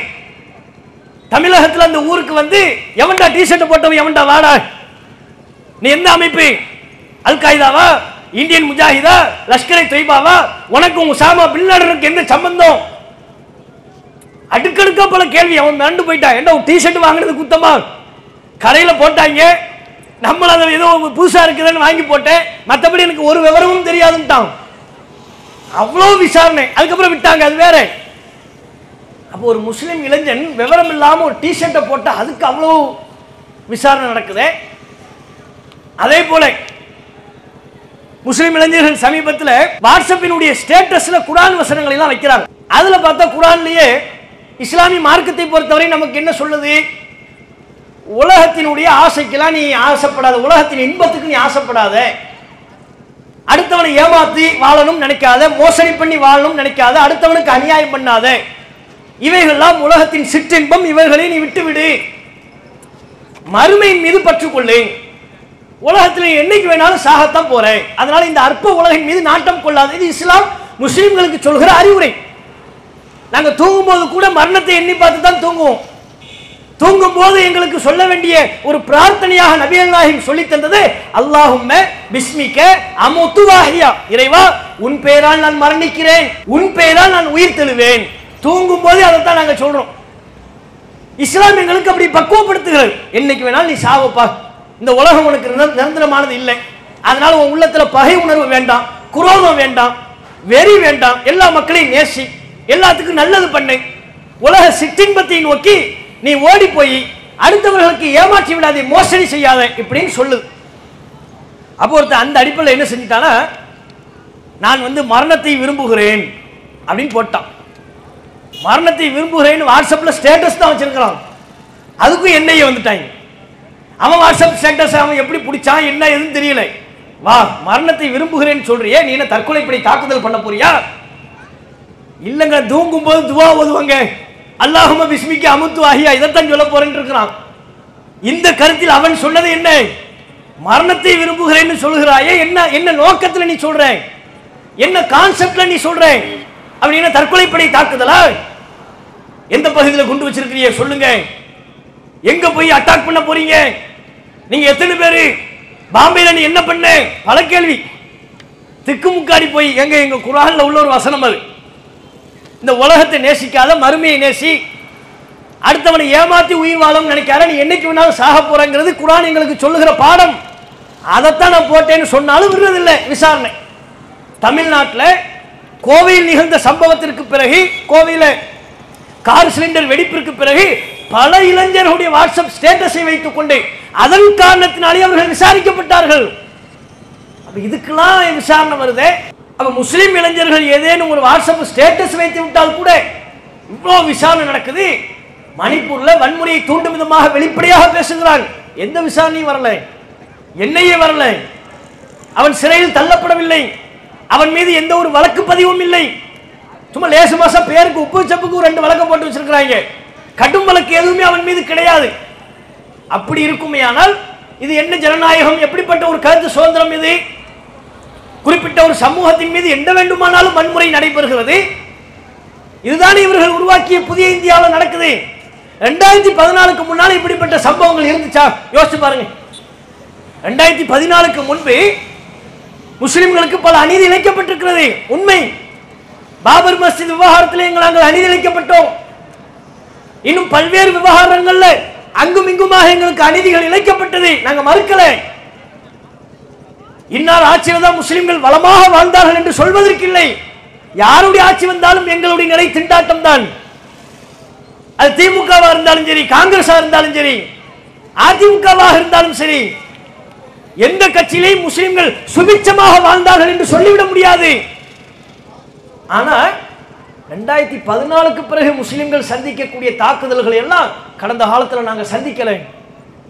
ரெண்டாயிரத்தி பதினாலுக்கு பிறகு முஸ்லிம்களின் மீது திட்டமிட்டு பரப்பப்படுகிற வன்முறை திட்டமிட்டு பரப்பப்படுகிற வெறுப்பு பிரச்சாரம் இதெல்லாம் ரெண்டாயிரத்தி பதினாலுக்கு முந்தி இல்லை. மாட்டிறைச்சியின் பெயரால் கொல்லப்பட்ட முஸ்லிம்கள் ரெண்டாயிரத்தி பதினாலுக்கு முந்தி இருந்தானா? சொல்லுங்க. ஊபியிலையோ மணிப்பூர்லயோ மகாராஷ்டிராவிலையோ வேற எந்த மாநிலத்திலேயோ இவன் மாட்டிறைச்சி சாப்பிட்டதுனால கொல்லப்பட்டான் என்கிற சம்பவம் இருக்கா? ரெண்டாயிரத்தி பதினாலுக்கு முந்தி கிடையாது.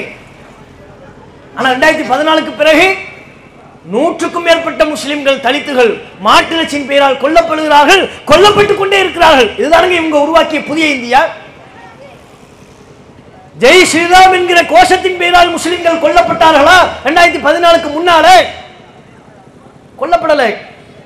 ஆனா ரெண்டாயிரத்தி பதினாலுக்கு பிறகு முப்பதுக்கும் மேற்பட்ட முஸ்லிம்கள் ஜெய் ஸ்ரீராம் சொல் என்கிற ஒற்றை காரணத்தை சொல்லி சங் பரிவார் கும்பல்களால் கொல்லப்பட்டார்கள். ரெண்டாயிரத்தி பதினாலுக்கு பிறகு இன்றைக்கும் தொடர்ச்சியாக நடந்து கொண்டிருக்கிறது ஹரியானாவிலும் அதுதான் நடந்தது. மூணு மாசத்துக்கு முன்னாலே. அதுக்கு முடிவே இல்லை. அவ்வப்போது சீரான இடைவெளியில் சங் பரிவார் கும்பல் தங்களுடைய அஜெண்டாவை நிறைவேற்றிக் கொண்டே இருக்கிறார்கள். அப்ப இந்த நிலை இந்த நிலையை இவர்கள் உருவாக்கி வைத்திருக்கிறார்கள் என்றால் இப்படிப்பட்ட புதிய இந்தியாவை யார் விரும்புகிறா சொல்லுங்க இந்திய மக்கள் விரும்புறாங்களா? எப்போது பார்த்தாலும் முஸ்லிம்கள் இந்துக்கள்னு சண்டை போட்டுக் கொண்டிருப்பதை கலவரங்கள் நடைபெற்றுக் கொண்டிருப்பதை எந்த இந்திய மக்களும் விரும்புறதில்லை. மாற்றிறச்சியின் பெயரால் முஸ்லிம்கள் கொல்லப்படுவதை இந்திய மக்கள் இந்து மக்கள் யாரும் விரும்புவதில்லை. சங் பரிவார் கும்பல் விரும்புகிறது. ஆர்எஸ்எஸ் கும்பல் விரும்புகிறது. விஹெச்பி என்கிற கும்பல் விரும்புகிறது. அதை செயல்படுத்தவும் செய்கிறார்கள். இந்த அளவிற்கு இந்த நாட்டை இவர்கள் கொண்டு செல்கிறார்கள். ஒரு காலத்துல உலக நாடுகளுக்கெல்லாம் நம்ம பாடம் சொல்லி கொடுக்கிற நாடாக இருந்தோம். நாகரிகத்தை நம்ம சொல்லி கொடுத்தோம். ஒற்றுமையை நம்ம சொல்லி கொடுத்தோம். வேற்றுமையில் ஒற்றுமை என்பதுதான் நம்முடைய நாட்டின் சிறப்பம்சம். எங்களை பாருங்கப்பா எவ்வளவு பெரிய நாடு நாங்க? எத்தனை கோடி மக்கள் நாங்க இருக்கிறோம்? எங்களுக்கு மொழி வேற மதம் வேற நம்பிக்கை வேற கலாச்சாரம் வேற. ஆனால் நாங்கள் இந்தியர் என்கிற அடிப்படையில் ஒன்றுபட்டிருக்கிறோம் எங்களை பிரிக்க முடியாது. எங்களுடைய ஒற்றுமை வலுவானது. மதத்தால் நம்பிக்கையால் கலாச்சாரத்தால் நாங்கள் வேறுபட்டாலும் இந்தியர் என்கிற அடிப்படையில் வலுவாக நாங்கள் ஒன்று திரண்டு நிற்கிறோம் என்கிற ஒரு மிகப்பெரிய ஜனநாயகத்தை ஒரு மிகப்பெரிய கலாச்சாரத்தை வேற்றுமையில் ஒற்றுமை என்கிற ஒரு பாடத்தை உலக நாடுகளுக்கு நம்ம சொல்லிக் கொடுத்தோம். அமெரிக்காக்காரன் பார்த்து ஆச்சரியப்பட்டான். மேலை நாடுகள்லாம் பார்த்து ஆச்சரியப்பட்டார்கள். எப்படிப்பா இந்த நாட்டில் நூத்தி முப்பது கோடி மக்கள் இருக்கிறாங்க. பல மதம் பல நம்பிக்கை. ஆனா ஒற்றுமையா இருக்கிறாங்க இவ்வளவு பெரிய ஜனநாயக நாடாக இருக்கிறதே. ஏன்னா அங்கேயெல்லாம் ரெண்டு மதம் தான் அதிகபட்சம். மேலை நாடுகள் பலவற்றை எடுத்துக்கொண்டால் அதிகபட்சமா ஒரு மதம். அல்லது இரண்டு மதம். அவ்வளவுதான். நம்ம நாட்டில் இருக்கிற மாதிரி பல மதங்கள்லாம் அங்க கிடையாது. இந்து கிறிஸ்தவர் முஸ்லிம் சீக்கியர் ஜைனர் பௌத்தர். கடவுளே இல்லைன்னு சொல்லக்கூடிய நாத்திகர். அந்த வழிபாடை உடையவர்கள் இந்த வழிபாடை உடையவர்கள் இப்படி பல நம்பிக்கை கொண்டவர்கள் இங்க இருக்கிறோமே. இதெல்லாம் அங்க கிடையாது. பல மொழி பேசக்கூடியவர்கள் எண்ணற்ற மொழி பேசக்கூடிய மக்கள் இங்க இருக்கிறோமே. இந்த நிலை மேலை நாடுகள்ல இல்லை. அதிகபட்சம் நாலு மொழி மூணு மொழி அவ்வளவுதான். பல நாடுகளும் ஒரு மொழி தான் அவங்க எல்லாரும் ஒரு மொழியில பேசுவாங்க. அல்லது இரண்டு மொழி அதிகபட்சமா இரண்டு மொழி இருக்கும் மூன்று மொழி இருக்கும். ஆனா நம்ம நாட்டுல பல மொழி. நூற்றுக்கணக்கான பாஷை பேசக்கூடிய மக்கள் இருக்கிறாங்க. அப்போ மொழியால் வேறுபட்டிருக்கிறான் மதத்தால் வேறுபட்டிருக்கிறான் கலாச்சாரம் வேற வேறையா இருக்கு.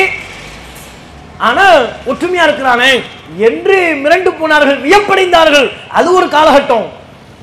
ஆனால் இன்னைக்கு உலக நாடுகள் இந்தியாவை பார்த்து காரி துப்பக்கூடிய நிலைக்கு மோடி அவர்கள் இந்த நாட்டை கொண்டு சென்று விட்டார். மணிப்பூரில் ஏற்பட்டிருக்கிற சம்பவத்தை பார்த்து உலக நாடுகள் இந்தியாவுக்கு பாடம் புகட்டுகிறது. அறிவுரை சொல்லுகிறது. மணிப்பூர் பற்றி எறிகிறது பாருங்கள் கவனியுங்கள். இந்திய பிரதமரே ஏன் நீங்க மணிப்பூருக்கு போக மாட்டேங்கிறீங்க? இந்த நிகழ்வுகளை ஏன் தடுக்க மறுக்கிறீர்கள்? யார் கேள்வி கேட்கிறார்? உலக நாடுகள் கேட்கிறான் அமெரிக்காவில் உள்ள பத்திரிகையில் எழுதுனான் பிரிட்டன்ல உள்ள பத்திரிகையில் எழுதுனான் உலகளாவிய அளவுல சர்வதேச புகழ்பெற்ற ஊடகங்கள் எல்லாம் இந்தியாவின் மணிப்பூரை பற்றி எழுதக்கூடிய ஒரு நிலையை உருவாக்கி வைத்திருக்கிறார்களா? மாட்டிறைச்சியை சாப்பிட்டாங்கிறதுனால அவனை போய் ஏன் நீங்க கொள்றீங்க அவனுக்கு ஆச்சரியமா இருக்கு. அவன் அப்படி என்ன தப்பு பண்ணா? செய்தியை பார்க்குறான் நூற்றுக்கும் மேற்பட்ட முஸ்லீம்கள் கொல்லப்பட்டு விட்டார்கள். அப்படியா? அவன் என்ன தப்பு பண்ணான் மாட்டு இறைச்சியை சாப்பிட்டார்கள். ஆச்சரியப்படுறான். மாட்டு இறைச்சியை சாப்பிட்டா ஒரு நாட்டில் குத்தமா? அதுக்காகலாம் அவங்க கொல்லப்படுவாங்களா? வினோதமாக இருக்கிறதே. அப்போ இந்தியாவில் சட்டம் ஒழுங்கு இருக்கா இல்லையா? நாங்கள் எப்படிப்பட்ட ஒரு நாடாக அதை கற்பனை செய்திருந்தோம்? எப்பேற்பட்ட நாகரிக நாடாக நாங்கள் அவற்றை கருதி வந்தோம்? மாட்டிறைச்சி சாப்பிட்டான்னு சொல்லி கொல்லப்படுகிறார்கள் என்று இந்தியாவுக்கு அதை தடுத்து நிறுத்துங்கள் என்று இந்திய பிரதமருக்கு பாடம் நடத்துகிறார்கள். ஒரு காலத்துல நம்ம மற்றவங்களுக்கெல்லாம் பாடம் நடத்தி கொண்டிருந்தோம்.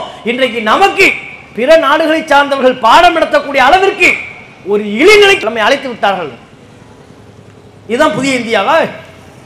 இந்த இந்தியா யாருக்கு வேணும்? அடுத்தவர்கள் முன்னால் நாம் தலை நிமிர்ந்து நிற்க வேண்டாமா? வர்றவன் போறவன்லாம் நம்மளை பத்தி பேசிக் கொண்டிருக்க நமக்கு மத்தியில் இவர்களால் உருவாக்கப்பட்டிருக்கிற மோதலை பற்றி பேசிக் கொண்டிருக்க நமக்கு பல்வேறு அறிவுரைகளை வழங்கும் நிலைக்கு இவர்கள் ஏன் நம்மை கொண்டு வந்து விட்டார்கள்? ஐநா சபையில விவாதம் பண்றாங்க. என்ன? இந்தியாவில் முஸ்லிம்கள் ஒடுக்கப்படுறாங்க. தலித்துகள் ஒடுக்கப்படுறாங்க. பழங்குடியின மக்கள் ஒடுக்கப்படுறாங்க. அவங்களுக்கு மத ரீதியிலான உரிமை இல்லை. அவங்க நம்பிக்கை சார்ந்த உரிமையும் அவர்களுக்கு மறுக்கப்படுகிறது. எங்க பேசுறோம் ஐநாவில் பேசுறோம் இது எவ்வளவு பெரிய ஒரு மோசமான நிலை? இந்த நிலைக்கு இவர்கள் கொண்டு வந்திருப்பது நமக்கு ஒரு மிகப்பெரிய தலைக்குனிவு. உலக அரங்கில் ஒவ்வொரு இந்திய குடிமகனுக்கும் மிகப்பெரிய தலைக்குனிவை இவர்கள் உண்டாக்கி வைத்திருக்கிறார்கள். பாபர் மசித் விவகாரம் முத்தலாக் விவகாரம் ஹிஜாப் விவகாரம் சிஐஏ விவகாரம். இவர்கள் இந்த ஒன்பது ஆண்டு கால ஆட்சியில மக்களுக்கு செஞ்சது என்ன? இதெல்லாம் தான். இப்ப சொன்னோம்ல இதைத்தான் செஞ்சிருக்கிறாங்க. ரெண்டாயிரத்தி பதினாலு ஆட்சி கட்டலில் அமர்வதற்கு முன்பே தேர்தல் பிரச்சாரங்களில் என்னென்ன வாக்குறுதிகள் எல்லாம் கொடுத்தார்களோ அதை இவங்க நிறைவேற்றலை. நாங்க உங்களுக்கு அதை செய்வோம் இதை செய்வோம் என்று ஏகபோகமா வாக்குறுதிகளை அள்ளி வீசினார்கள். ஆனா செஞ்சது என்ன? பாபர் மஸ்ஜித் நிலத்தை நம்மிடமிருந்து பறித்து இடித்த கயவர்களுக்கே அந்த அட்டூழிய கும்பல்களுக்கே ஒப்படைத்தார்கள். அங்க ராமர் கோவிலை கட்டுகிறார்கள். இதைத்தான் இந்த அரசு செய்திருக்கிறது. பெண்கள் பாதிக்கப்படுகிறார்கள் என்று நீலி கண்ணீர் வடித்து முத்தலாக்கு தடை சட்டத்தை கொண்டு வர போறோம் நாங்க. அதை செஞ்சாங்க. அதைத்தான் இவர்கள் செய்தார்கள். காஷ்மீருக்கு உள்ள சிறப்பு அந்தஸ்தை நீக்கினார்கள். சிஐ என்கிற கருப்பு சட்டத்தை கொண்டு வந்தார்கள். இப்ப பொது சிவில் சட்டத்தை கொண்டு வர போறோம்ங்கிறாங்க. இதை தாண்டி இந்த இந்திய அரசு பாஜக அரசு வேற என்ன செஞ்சிச்சு மக்களுக்கு? எதை பற்றி பேசியது? ஒட்டுமொத்த இந்திய மக்களின் கவனத்தையும் பாபர் மஸ்ஜிது காஷ்மீரு முத்தலாக்கு சிஏஏ பொது சிவில் இதைத்தானுங்க இவ்வளவு ஒன்பது வருஷ காலமாக ஓடிக்கொண்டிருக்கிறது நம்முடைய வருமானம் உயர்ந்ததா இவர்களால்? நம்முடைய வாழ்க்கை தரம் உயர்ந்ததா? நம்முடைய கல்வி தரம் உயர்ந்ததா? வேற என்ன இவர்கள் பேசினார்கள்? மணிப்பூர்ல தேர்தல் நடைபெறுவதை ஒட்டி நமது நாட்டின் பிரதமர் ஆறு முறை மணிப்பூருக்கு போயிருக்கிறார். ஆறு முறை. எப்போ? தேர்தல் நேரத்தில். பிரச்சாரத்திற்காக. ஆறு முறை மணிப்பூர் சென்றவர் இப்ப ரெண்டு பெண்கள் கற்பழிக்கப்பட்டிருக்கிறாங்க வன்புணர்வுக்கு ஆளாக்கப்பட்டிருக்கிறாங்க. இது போன்று நூற்றுக்கணக்கான பெண்களுக்கு ஏற்பட்டிருப்பதாக பல சமூக ஆர்வலர்கள் தகவல் தெரிவித்துக் கொண்டிருக்கிறார்கள். ஒரு முறை கூட இவன் மணிப்பூருக்கு போகலை. தேர்தலுக்கு முன்பு ஆறு முறை மணிப்பூருக்கு சென்ற பிரதமர் நாட்டையே உலுக்கிய உலக நாடுகளின் கவனத்தை ஈர்த்த மணிப்பூரில் நடைபெற்ற அந்த சம்பவத்திற்கு பிறகு ஒரு முறை கூட மணிப்பூருக்கு போகலை. பாதிக்கப்பட்ட பெண்களை போய் பார்க்கல. ஏன் அவங்கள போய் பார்த்து ஒரு ஆறுதல் சொன்னா என்ன தப்பு? அதுக்கு உங்களுக்கு நேரம் இல்லையா? பாலிவுட் நடிகை கங்கனா ரணாவத் அவளோட பேசுறதுக்கு நேரம் இருக்கு. தமிழ்நாட்டில இருந்து நடிகை கௌதமி போனா அவளோட பேசுறதுக்கு நேரம் இருக்கு. நடிகைகளோட உட்கார்ந்து பேசுவாராம். ஆனால் பாதிக்கப்பட்ட பெண்களை போய் சந்தித்து ஆறுதல் சொல்ல மாட்டார். இப்படிப்பட்ட பிரதமர் நமக்கு நமக்கு தேவையா? நாம் இப்படிப்பட்ட ஒரு பிரதமரையா விரும்புகிறோம்? எனக்கு ஒரு பாதிப்பு பிரதமர் வந்து நிக்கணும். சாதாரண பாதிப்பு என் காலில் முள்ள குத்திருச்சின்னு உள்ள பாதிப்பா இது? என்னை ஒருவன் இடித்து விட்டான் என்கிற பாதிப்பா? இந்தியாவை வேடிக்கை பார்க்கக்கூடிய வகையில் இரண்டு பெண்களுக்கு ஏற்பட்டிருக்கிற அந்த கொடுமை வேறு யாரும் சகித்துக் கொள்ள மாட்டோம். அப்படிப்பட்ட ஒரு நிகழ்வு. இதுக்கு பிரதமர் போயிருக்கணுமா இல்லையா? அந்த பெண்களை போய் சந்தித்திருக்கணுமா இல்லையா? பிரதமர் போகலங்கிறத தாண்டி அந்த மாநிலத்தின் முதல்வர் கூட போகலங்க. மணிப்பூர் மாநிலத்தினுடைய முதல்வர் கூட அந்த பெண்களை போய் சந்திக்கல. அவ மகளிர் அமைப்பினுடைய ஒரு பெண் தலைவர் சொல்லுகிறார் நான் தன்னந்தனியா போய் அந்த பெண்களை பார்த்தனே. என்னால் பார்க்க முடிந்தது யார்? பாதிக்கப்பட்ட அந்த பெண்கள் இரண்டு பெண்கள். நிர்வாணப்படுத்தப்பட்ட அந்த பெண்கள். அந்த மகளிர் தலைவி சொல்கிறார் நான் ஒரு பெண்ணு மணிப்பூருக்கு நான் தனியா போற எந்த பாதுகாப்பும் எனக்கு இல்லை. வன்முறை நடக்கத்தான் செய்கிறது. நான் தன்னந்தனியாக எந்த பாதுகாப்பும் இல்லாமல் பாதிக்கப்பட்ட ரெண்டு பெண்களை என்னால் நேருக்கு நேர் சந்திக்க முடிந்தது பேச முடிந்தது. இது மாநிலத்தின் முதல்வருக்கு முடியாதான் கேட்கிறார். இது பிரதமருக்கு முடியாதான் கேட்கிறார். அவ கேள்விக்கு என்ன பதில் இருக்கிறது? இந்த அரசாங்கத்திடம் அந்த பெண் தலைவர் கேட்கிற கேள்விக்கு என்ன பதில்? பாதுகாப்பு இல்லாமல் அவளால போக முடியுதுன்னா இசட்டில் இருந்து எக்ஸ் ஒய் என்று ஏராளமான பாதுகாப்பு படைகளை வைத்திருக்கிற ஒரு முதல்வரால் ஒரு பிரதமரால் பாதிக்கப்பட்ட பெண்களை போய் சந்தித்து ஆறுதல் சொல்ல முடியாதா? சொல்லக்கூடாது என்று நினைக்கிறார்கள். சொல்ல முடியும். அவங்கள போய் நம்மையே சந்திக்கணும். மணிப்பூர்ல பேசவே மாட்டேங்கிறார்ல பார்லிமெண்ட்டுக்கே வர மாட்டேங்கிறாருங்க வா வான்னு கூப்பிடுறாங்க. வாங்க. எதிர்க்கட்சிகள்லாம் உட்கார்ந்து ஆவலோடு மோடியின் வருகை எதிர்பார்க்கிறார்கள். மோடிஜி ஆவோம். வாங்க எல்லாரும் வாங்க வாங்க வாங்க மோடிஜி வாங்க உட்காருங்க. வாங்க பேசுவோம். மணிப்பூரை பற்றி பேசுவோம். அந்த பெண்களுக்கு ஏற்பட்ட கதியை பற்றி பேசுவோம். நீங்கள் பதில் சொல்லுங்கன்னு கேட்குறாங்க வரமாட்டேன்னு சாதிக்கிறாரு.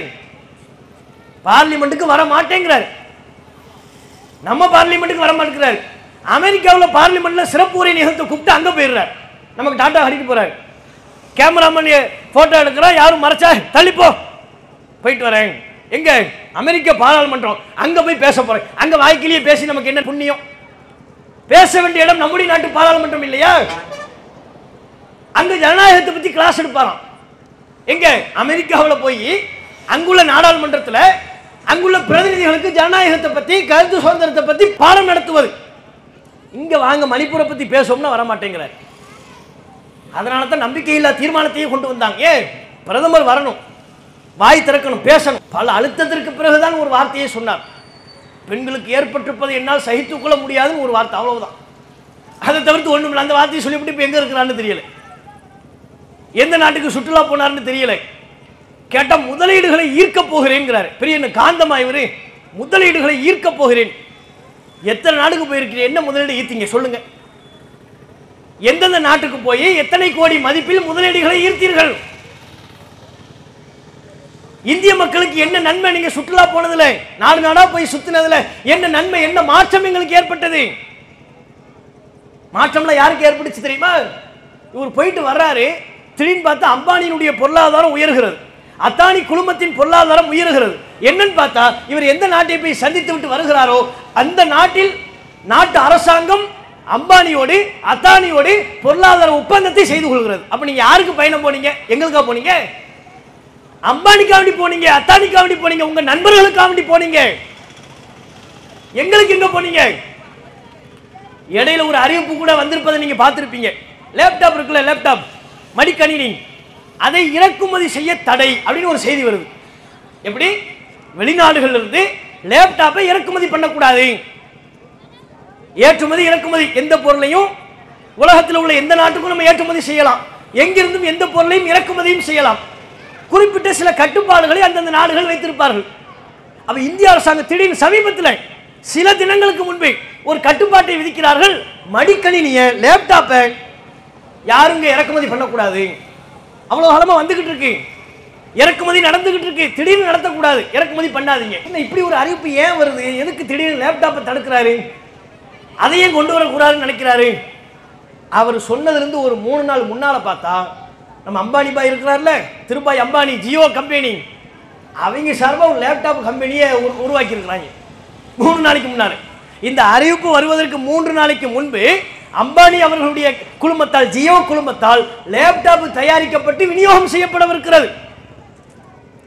அந்த கம்பெனி புதுசாக உருவாக்கி இருக்கிறாங்க செல்போன் உருவாக்குன மாதிரி சிம் உருவாக்கின மாதிரி இப்போ எதை உருவாக்கி வைத்திருக்கிறார்கள்? ஜியோ லேப்டாப் அதை இப்போ விற்பனை செய்ய போகிறாங்க அவங்க கம்பெனி ஆரம்பித்து விற்பனை செய்ய துவங்கிய ஒரு மூணு நாளில் லேப்டாப்பை இறக்குமதி பண்ணாதன்னு தடை விதிக்கிறாங்கன்னா இவர்கள் யாருக்காக இந்த இந்திய அரசாங்கத்தை நடத்துகிறார்கள்? நமக்காக வேண்டியா? சாமானிய மக்களுக்காகவா? இப்படிப்பட்ட இந்தியா தேவைய பணம் முதலாளிகளுக்காக வேண்டி இந்த நாட்டை அழிவு பாதையை நோக்கி கொண்டு செல்கிறார்கள் என்றால் இது ஆபத்தானது. இது நம்முடைய நாட்டின் பன்மைத்தன்மையை சிதைக்கக்கூடியது. மத ரீதியா மோதல்களை உருவாக்குறீங்க பாருங்க ராகுல் காந்திய ஒரு தேர்தல் பிரச்சாரத்தின் போது ஒரு வார்த்தையை சொன்னார். என்ன வார்த்தையை சொல்றாரு? அது என்னன்னு தெரியல. ஏமாத்துறவங்க பேர் ஃபுல்லாக மோடின்னு இருக்கு. எப்படின்ட்டார். எப்படி அவர் சொன்ன வார்த்தை என்ன? ஏமாத்தக்கூடியவர்களுடைய பெயர்கள் எல்லாம் மோடி என்று வருகிறது அப்படிங்கிறார். உண்மையிலே நிறைய ஏமாத்தக்கூடியவர்களுடைய பேரும் மோடியா தான் இருந்துச்சு. நீரவ் மோடின்னு ஒருத்தர் இருந்தான். அவன் பணம் மக்களுடைய பணத்தை எல்லாம் வாங்கிவிட்டு கம்பெனி நடத்துறோங்கிற சொல்லி திடீர்னு பார்த்தா நான் திவால் ஆகிட்டேங்கிறான் கம்பெனி திவால் முடிஞ்சு போச்சு. நான் எங்கே போகிறேன் நான் வெளிநாட்டுக்கு போகிறேன் ஐலாண்டுக்கு போகிறேன் டாடா ஹரிக்கு போயிட்டான். நீரவ் மோடி. இது மாதிரி சுஷில் மோடி என்று ஒருவன். இப்படி பல மோடி என்கிற பெயரை கொண்டவர்கள் நாட்டு மக்களை ஏமாற்றினார்கள். அதனால் ராகுல் காந்தி பேசுகிறாரு என்னன்னு தெரியல ஏமாத்துறவங்க பேரெல்லாம் மோடின்னு இருக்குன்ட்டார் இந்த பேச்சுக்காக வேண்டி ராகுல் காந்தியினுடைய எம்பி பதவி பறிக்கப்பட்டது. எம்பி பதவி பதிக்கப்பட்ட கேரளாவில் உள்ள வயநாடு தொகுதியினுடைய எம்பி மக்களால் தேர்வு செய்யப்பட்ட பிரதிநிதி. ஒருவருடைய எம்பி பதவியை பறிப்பது அவ்வளவு சாதாரணமானதல்ல. ஒரு பேச்சுக்காக ஒரு வார்த்தைக்காக ஏமாற்றக்கூடியவர்களின் பேரெல்லாம் மோடி என்று இருக்கிறது என்று சொன்ன ஒரு வார்த்தைக்காக அவர் எம்பி பதவியிலிருந்து நீக்கம் செய்யப்படுகிறார். அறிவிப்பு வந்த இருபத்தி நாலு மணி நேரத்தில் குடியரசுத் தலைவர் அவருடைய நீக்கத்துக்கு ஒப்புதல் கொடுக்கிறார். ஆமா எம்பி பதவி நீக்கி நீங்கிருச்சு முடிஞ்சு போச்சு அப்படின்ட்டாங்க. நீதிமன்றம் உத்தரவு பிறப்பிக்கிறது. நீதிமன்றம் உத்தரவு பிறப்பித்த சூரத் நீதிமன்றம் உத்தரவு பிறப்பித்த இருபத்தி நாலு மணி நேரத்துக்குள்ளாக எல்லா ப்ராசஸும் முடிஞ்சு நீ எம்பி இல்லைன்னு ஆக்கிவிட்டாங்க. நாடாளுமன்றத்துக்குள்ள வரக்கூடாதுன்னு ஆக்கிட்டாங்க அப்ப செஷன்ஸ் கோர்ட்டுக்கு போனாரு. சரிதான் நீங்க உங்க எம்பி பதவி பறிக்கப்பட்டது சரிதான்ட்டாங்க. ஹைகோர்ட்டுக்கு போறாரு உங்க எம்பி பதவி பறிக்கப்பட்டது சரிதான் என்று சொல்லிவிட்டார்கள். குஜராத் ஹைகோர்ட்டு சுப்ரீம் கோர்ட்டுக்கு போனாரு. சுப்ரீம் கோர்ட்ல சமீபத்தில் அவருடைய வழக்கு வந்தது. அப்படின்னு சொன்னாங்க இவருக்கு கொடுக்கப்பட்ட தண்டனை ரொம்ப கடுமையா இருக்கு. அவருடைய பேச்சு தப்பு தான் அப்படின்ட்டார். நீதிபதி சொன்னது. அவர் பேச்சு தப்பு. கொடுக்கப்பட்ட தண்டனை அதிகமா இருக்கு. எம்பி பதவியை பறிக்கிறது ரெண்டு வருஷ காலத்துக்கு போகக்கூடாதுன்னு சொல்றதெல்லாம் ஓவரு. அதனால அந்த எம்பி பதவி பறிப்பை நான் ரத்து செய்கிறேன் அப்படின்னு சொல்லிட்டாங்க. அப்படி இவர் போகலாம். நீதிமன்றம் எம்பி பதவியை பறித்தது ரத்து செய்து விட்டது. பாருங்க ஒரு பேச்சுக்காக எம்பி பதவி பறிக்கிறாங்க. இதை விட மோசமானது எல்லாம் மோடிஜி பேசினாரா இல்லையா? தாக்குதல் தொடுப்பவர்களை அவருடைய அடையாளத்தை கொண்டு அறிந்து கொள்ளுங்கள் என்று சொன்னார்களா இல்லையா? தாடி வைத்திருப்பவர்கள் தான் கொரோனாவை பரப்புகிறார்கள் என்று பிஜேபியில் உள்ள எம்பிக்கள் சொன்னார்களா இல்லையா? தொடர்ச்சியா மத ரீதியிலான அடையாளத்தை இவர்கள் பேசி வன்முறையை உருவாக்கி கொண்டிருக்கிறார்கள். குறிப்பிட்ட சமூகத்தின் மீது வெறுப்புணர்வை கட்டமைக்கிறார்கள். இது இந்த நாட்டுக்கு ஏற்றதில்லை அப்ப இவர்கள் உருவாக்கிய புதிய இந்தியாவில் ஜனநாயகம் செத்து விட்டது கருத்து சுதந்திரம் செத்து விட்டது மனித உரிமை செத்து விட்டது இந்த புதிய இந்தியா இந்திய மக்களுக்கு தேவையில்லை. இந்திய மக்கள் விரும்புகிற இந்தியா என்பது ஒவ்வொரு மதத்தை சார்ந்தவர்களுடைய உரிமை பாதுகாக்கப்பட வேண்டும். கருத்து சுதந்திரம் பாதுகாக்கப்பட வேண்டும். அவர்களுக்கு உண்டான உரிமை வழங்கப்பட வேண்டும். ஆகவே அப்படிப்பட்ட இந்தியா உருவாக வேண்டும் என்று சொன்னால் ஆட்சிக்கட்டிலில் அமர்ந்திருக்கிற இந்த பாசிச பாஜக ஆட்சியாளர்களை ஆட்சிக்கட்டிலிருந்து நாம் அகற்ற வேண்டும். அதற்கு எதிர் வருகிற நாடாளுமன்ற தேர்தலில் நாம் சரியான நபர்களுக்கு வாக்களிக்கின்ற பொழுது இந்த பாசிச சக்திகளை பாஜக அரசை எதிர்த்து வாக்களிக்கின்ற பொழுதுதான் உண்மையான ஜனநாயகபூர்வமான அனைத்து மக்களையும் சமமாக மதித்து நடத்தக்கூடிய ஒரு புதிய இந்தியாவை நாம் கட்டமைக்க முடியும். அப்படிப்பட்ட வாய்ப்பினை அல்லாஹ் ரப்புல் ஆலமீன் நம் அனைவருக்கும் ஏற்படுத்துவானா என்று கூறி என்னுடைய உரையை நிறைவு செய்து கொள்கிறேன். அஸ்லாம் அலைக்கும் வரஹ்மத்துல்லாஹி வரகாத்து இஸ்லாம் மற்றும் சமுதாய செய்திகளை அறிந்து கொள்ள தமிழ்நாடு தௌஹீத் ஜமாஅத் யூடியூப் பக்கத்தை உடனடியாக சப்ஸ்கிரைப் செய்து கொள்ளுங்கள். மேலும் பெல் பட்டனையும் கிளிக் செய்து கொள்ளுங்கள்.